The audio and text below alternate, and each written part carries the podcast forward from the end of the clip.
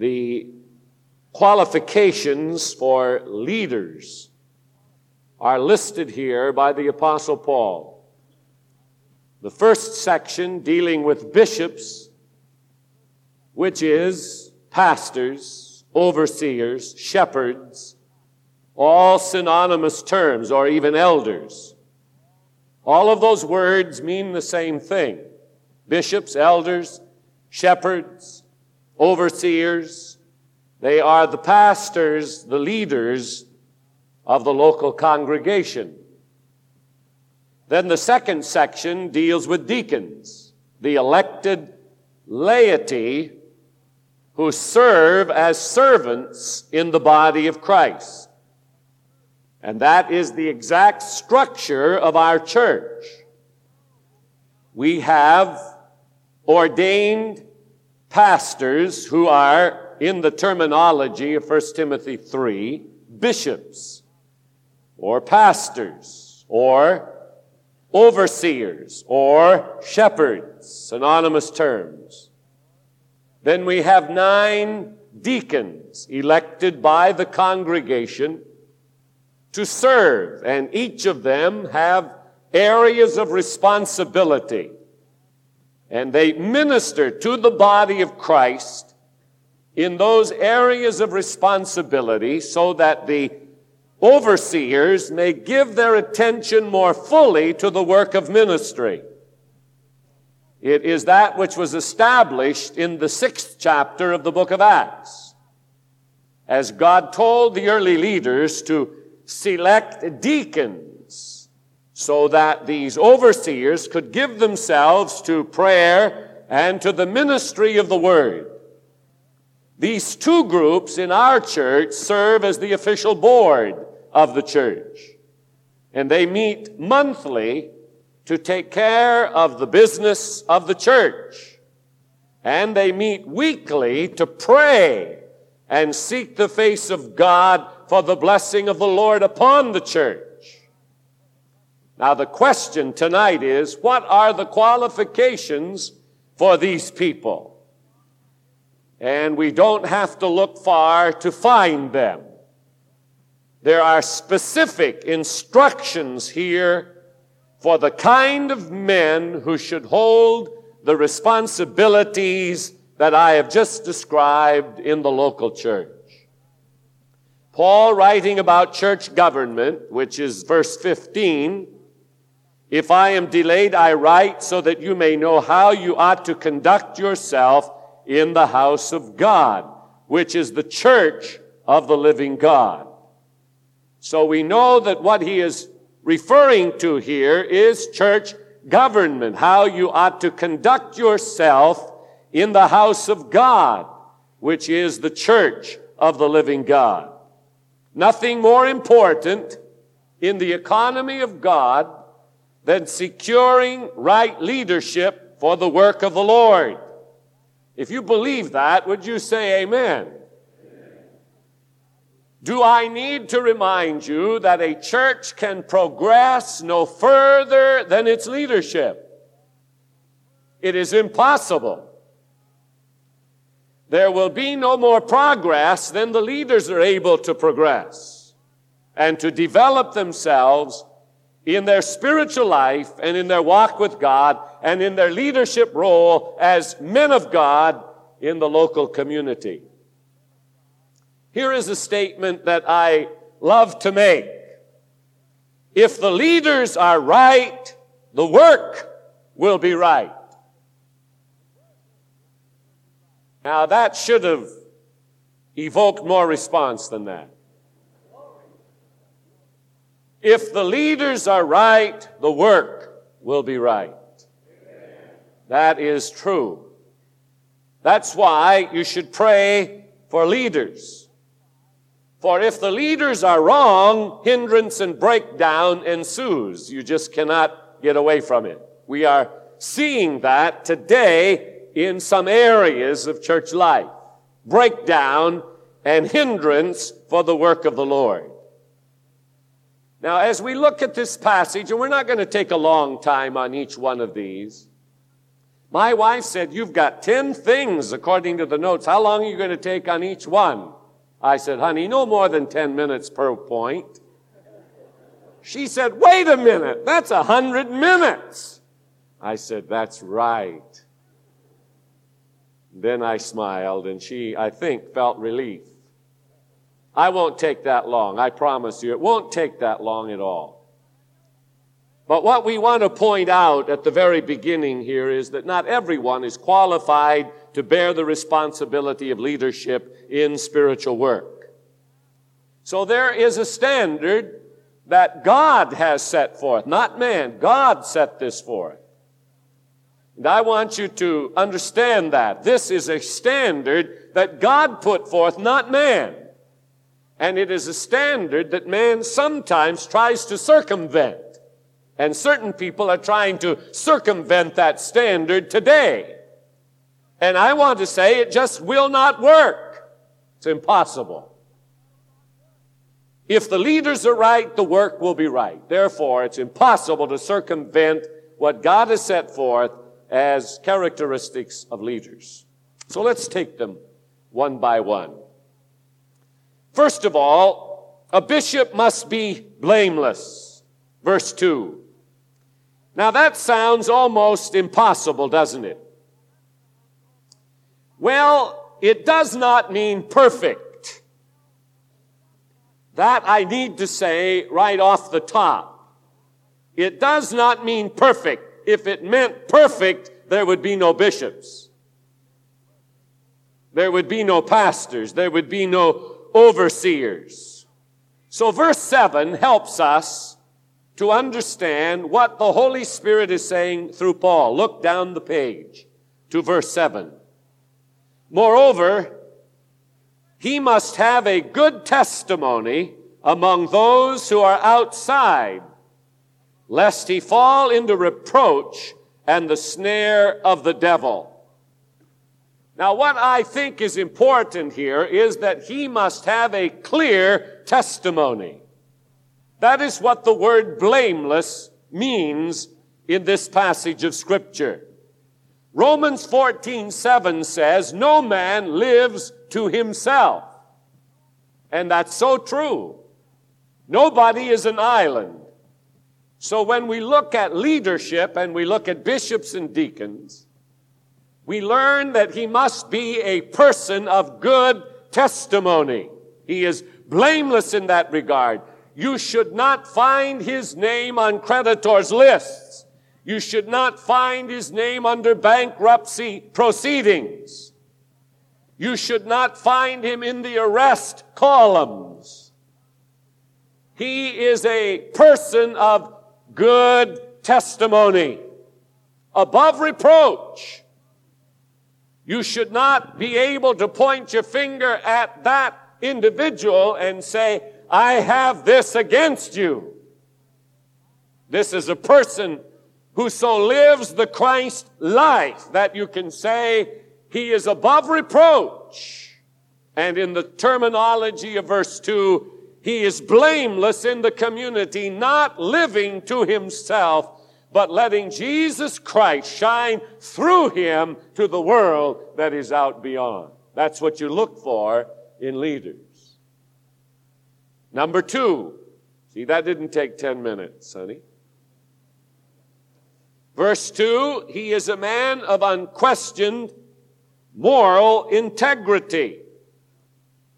It says he must be blameless and the husband of one wife.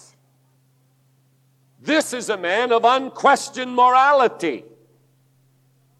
That is what underlines this statement. No immoral relationships or impropriety of any kind. That is a requirement. That is why we in our movement demand of leadership when they have had proven immorality and impropriety a minimum of two years on the shelf under supervision and counsel so that they may prove themselves again to be a man of God above reproach. It has to be according to the Word of God. You do not put these people back into leadership until they are proven to have found God's grace sufficient to bring them through that problem and that crisis. And they can again minister above reproach. I don't need to bring names into this. You can make your own application. It is a sad, sad thing when ministers are more friendly with Melvin Belli than they are with their own elders. It is a direct violation of everything the New Testament teaches. You do not submit yourself to lawyers. You submit yourself to the elders of the church and you say, What must I do to prove myself again a man of God? That has to be. I wouldn't trust anything to a person who would not do that in spiritual terms. So, I don't want to get on a soapbox here, but I do get a little bit upset about it. No one whose marriage relationship is questionable or whose attitude towards the opposite sex is careless or frivolous should ever be given a position of responsibility in God's work. That's what this verse implies blameless, the husband of one wife. He's given himself to one person. He finds fulfillment in that person. He lives a life of morality. He lives a life above reproach. There is never a question about that person's propriety with the opposite sex. It's exactly what it means. And if you don't have that, you do not have a leader, and they do not deserve a place of leadership. All right, got it? Number three, that didn't take 10 minutes either. A man of Christian grace and spiritual discipline, verses 2 and 3. Temperate, sober minded, good behavior, hospitable, able to teach, not given to wine, not violent, not greedy for money, but gentle, not quarrelsome, not covetous. It's a mouthful. There are seven virtues or graces in verses 2 and 3. Let me just cover them quickly. Seven is the perfect number in the Bible. So look at them one by one. Vigilant is the terminology, circumspect, temperate, disciplined. All of those are synonymous terms. Ephesians 5:15 says that we are to walk circumspectly, which means watchful and careful. That is the first virtue of this God called leader of the New Testament church. He is vigilant. He is circumspect. He is temperate. He is disciplined. He walks circumspectly. He is not loose. He is not careless. He is vigilant and disciplined, for there is no dynamic without discipline. That is a requirement of the leader. He doesn't get up at 10 o'clock in the morning. He has a life that has brought under the flesh, and he lives not for self, but for others, and for the glory of God, and is able to say to others, Follow me as I follow him. That is the God called leader of the church. Now it says sober. He's sober minded. That is translated self controlled. He has himself in subjection. He is not out of control. He is not like an automobile heading down a hill with no driver. He is a person who is sober or self controlled. He is not given to excesses. Do I need to make that application with some of the things we've been reading about these days? Not given to excesses. He's sober. And that does not just mean in terms of drinking something. That means self controlled in every area of his life. whether it be clothing, whether it be eating, whether it be drinking, whether it be the type of lifestyle that he has, he is self controlled, sober. And in that sense, is able to be an example to the rest of the church. Thirdly, he is of good behavior. Now that means modest. It means a Christian gentleman. It means he doesn't flaunt himself in front of the world as some big deal. He's, he is a person of moderacy, of good behavior. He is not so wrapped up in himself that he doesn't see somebody else. In fact, if you want to put it in focus, he tries to model Jesus Christ in that regard. Modest. A person who you would call a Christian gentleman. That's why I think I appreciate Billy Graham so much. Forgive me for using him as an example. I guess a lot of us do. But there is a Christian gentleman. There is a modest model for leadership in the church of Jesus Christ. And there are others. Thank God we have them here in our own body, in our own fellowship. I could point some of them out to you, but I I won't do that. I think you know who they are. But Billy Graham is a, is a model of ministry to the world. Of this particular point in 1 Timothy 3, he is of good behavior, has been. They've tried to trump things up against him and he lives them all down. They've tried to catch him in certain situations by planting people who will catch him, and they have never been able to do it because he models this as a modest Christian gentleman of good behavior. Number four of the seven, he's not given to wine.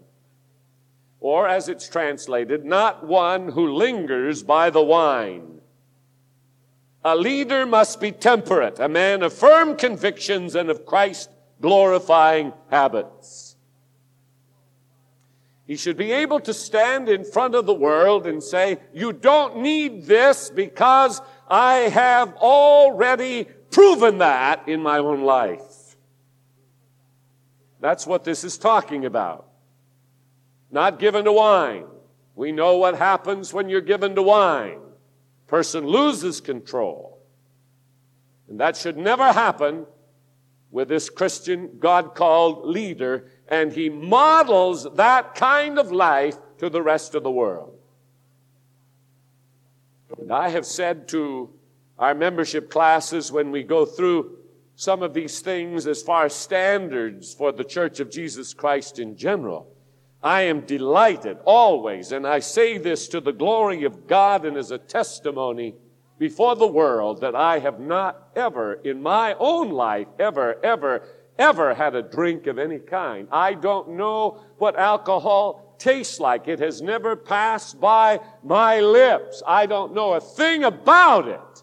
And I don't feel I have missed one thing in life. I don't need a social drink.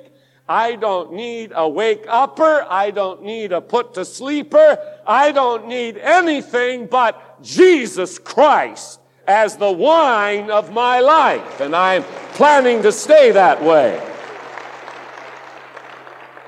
So I have said, don't ever try to convince me that you need some of this to survive. I'm just not a good candidate to convince. Okay? Still love me anyway. Number five, this person is not a striker. Now that means not quarrelsome or contentious a person who does not get easily upset or who flies into a rage. The God called leader cannot be in that kind of position. No striker. Six, he's patient, which goes with number five. When things aren't going his way, he's gentle, he's kind, he's peaceful.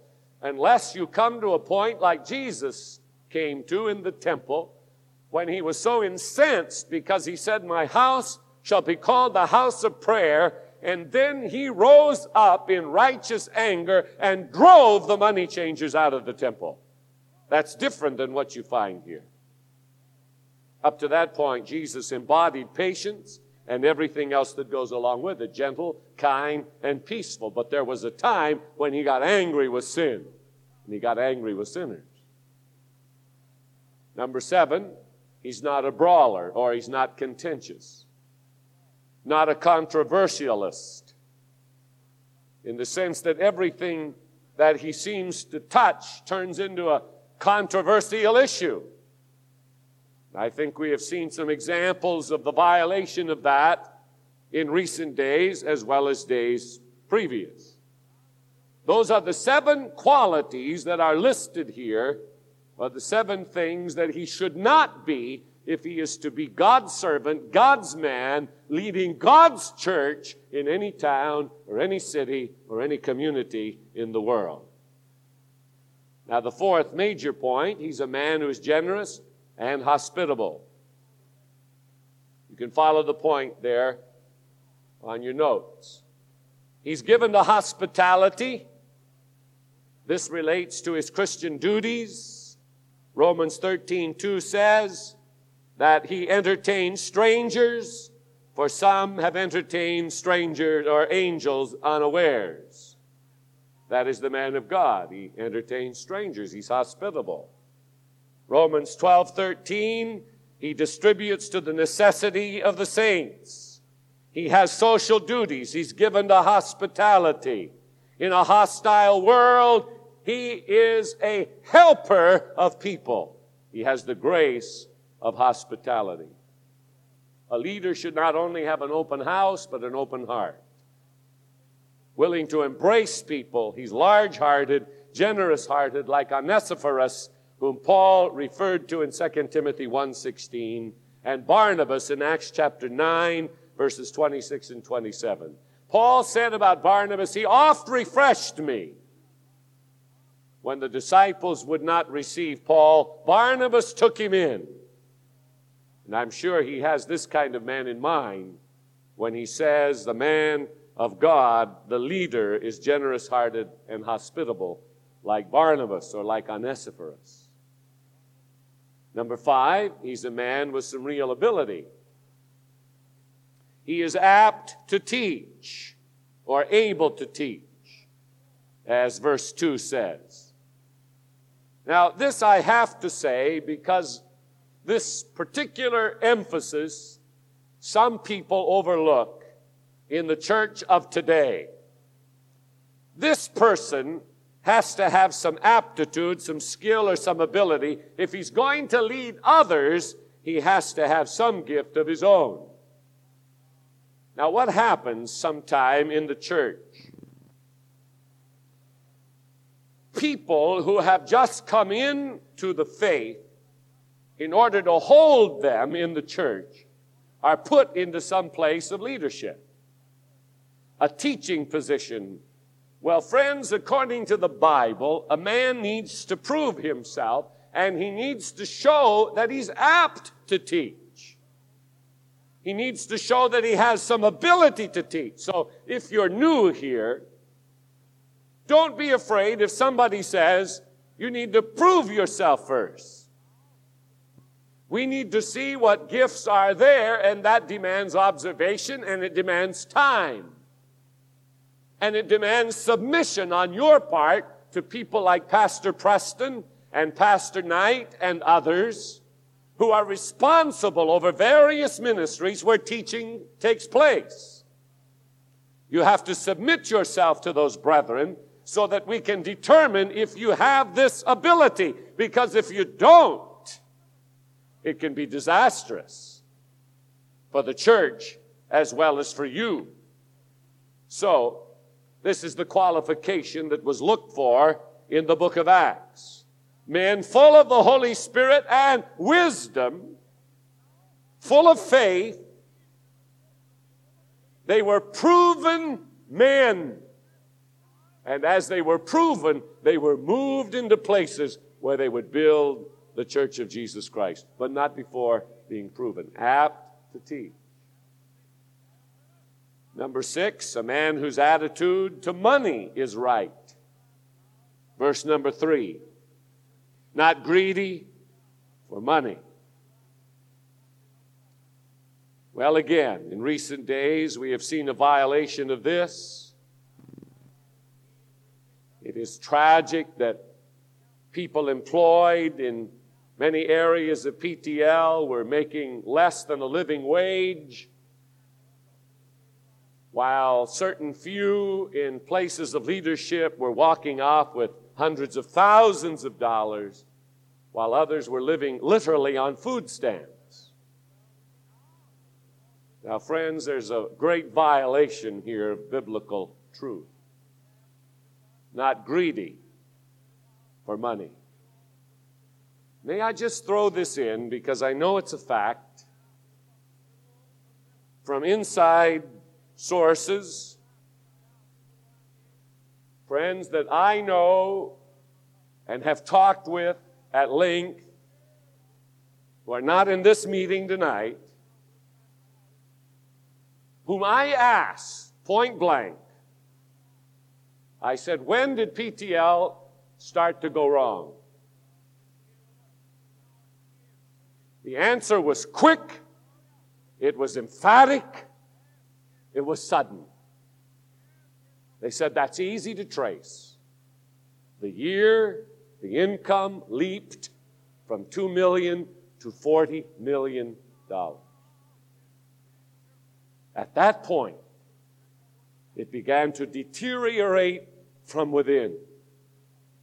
Up to that point, this person said, who worked there for years and is a good friend of mine, we didn't get paid for five weeks at a time, and we didn't care. We were all so excited about doing the work of God and being in this growing vision. But suddenly, it changed.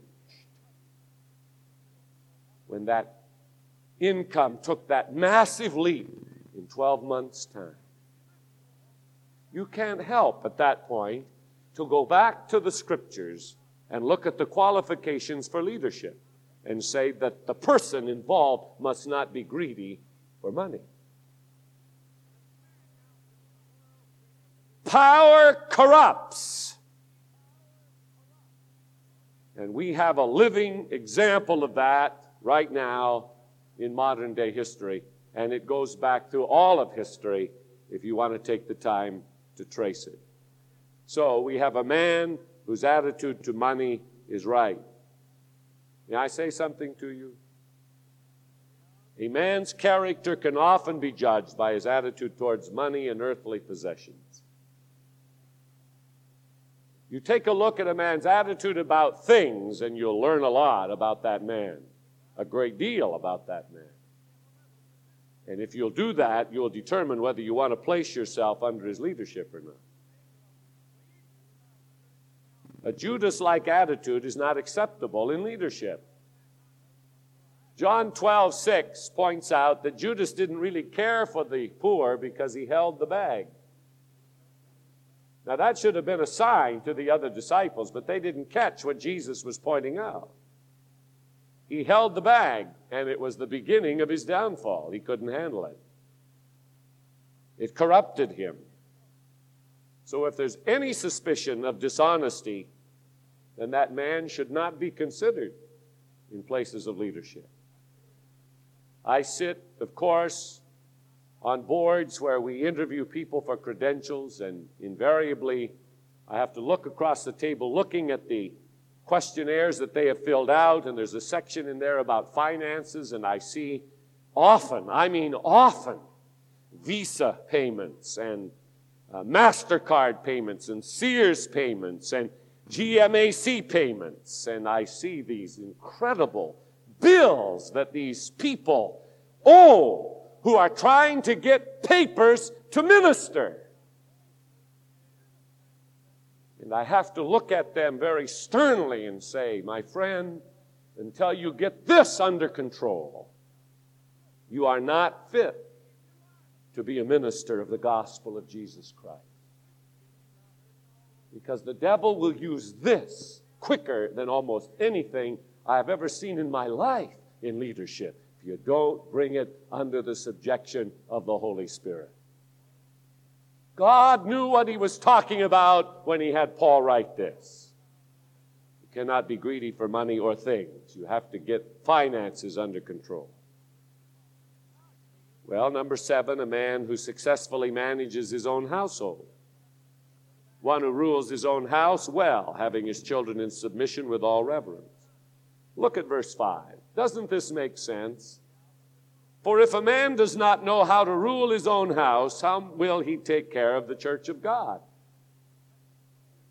If a man can't take care of that little church called the family, how could he ever take care of the big church called Capital Christian Center or First Assembly of God or whatever the name of the church may be? It is not logical to assume that he is capable of taking care of the church of Jesus Christ if he can't take care of his own family. And you will pardon me if at times I parade my family in front of the church. I do that on purpose. I do that as a statement to this church and to the world that I have a right to lead, I have a right to teach, I have a right to preach, I have a right to manage this church, not because of the call of God alone, but because of my family. That is a credential that is stronger than the ordination card that I carry in my billfold. I will show you my family before I'll ever show you my ordination card. And I say that with a great deal of gratitude to God and in humility. Thank Him for a family that is in order that says something. If a man cannot bring his family into subjection and into order, the Bible says he's not fit to lead the church of God. So you look for that. Must have that. Now, I didn't make that up. That was God who pointed that out to the Apostle Paul. Number eight, a man who is spiritually taught and mature. And that's in three separate verses verse 6, verse 9, and verse 10. You will see in those verses that this leader is spiritually taught and spiritually mature, pointing out again that a young convert should never be placed into responsible service, not a novice a firm grip on the truth of God. Verse 9, he knows this book, the Bible. He has discernment in spiritual matters, holding the mystery of the faith, discerning the faith. And verse 10, he is willing to have a probationary period so that his gifts and qualities may be tested. That's in verse 10. Let these also first be proved. Now, let me digress for just a moment to say again to all of you who are interested in any kind of ministry, whether it be here or somewhere else, please prove yourself. Don't get anxious. Don't get nervous. Don't think that God is going to pass you by if you don't sail to Africa tomorrow. There is an awful lot of pruning and an awful lot of honing that needs to be done for people who are going to be leaders. And that happens right in the local church. Submit yourself to the leadership of the church. Get involved in the ministry of the local church, and the leadership of the local church will have a meeting to determine whether you're qualified for any kind of leadership here or in other places. That's just sensible if we're going to have order and growth in the work of God. Let them be proved. Don't chafe at that. That's God's order for your benefit. Number nine, a man of obvious humility. Verse number six, not a novice, lest being puffed up with pride, he fall into the same condemnation as the devil. Interesting statement. What did the devil do? Or as he was called, Lucifer, the son of the morning, he lifted himself up to be equal with God, and God had to cast him out of heaven. He was puffed up.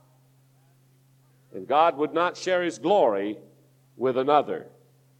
So he fell through pride.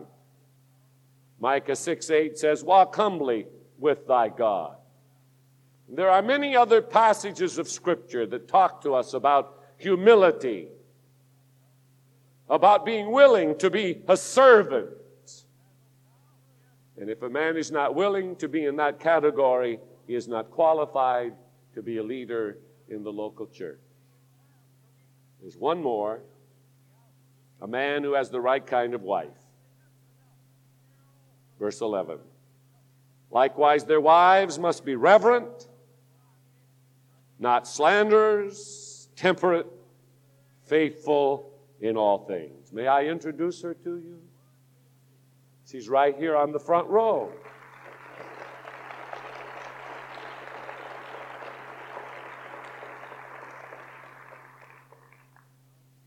She allows me to say things about her publicly with a smile. Honestly, sometimes I think some of you must think I'm terrible. In fact, some of you have told me that.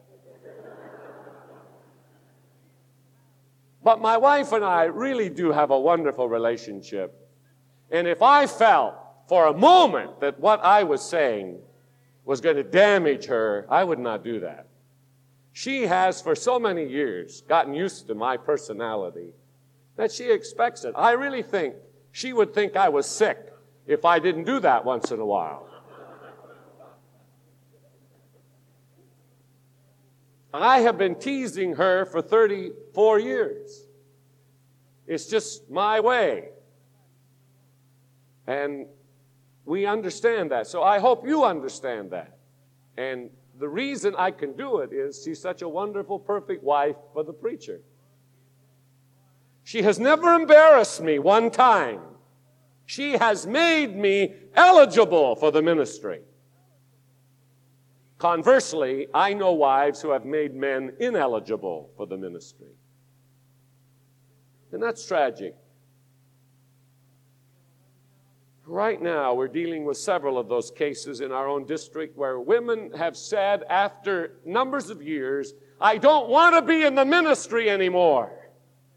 And they walk out on their preacher husband, disqualifying him for the ministry.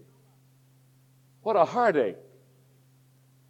They will bury their head on your shoulder and weep, moan and groan because their call is to preach the word, but a wife makes them ineligible for that responsibility.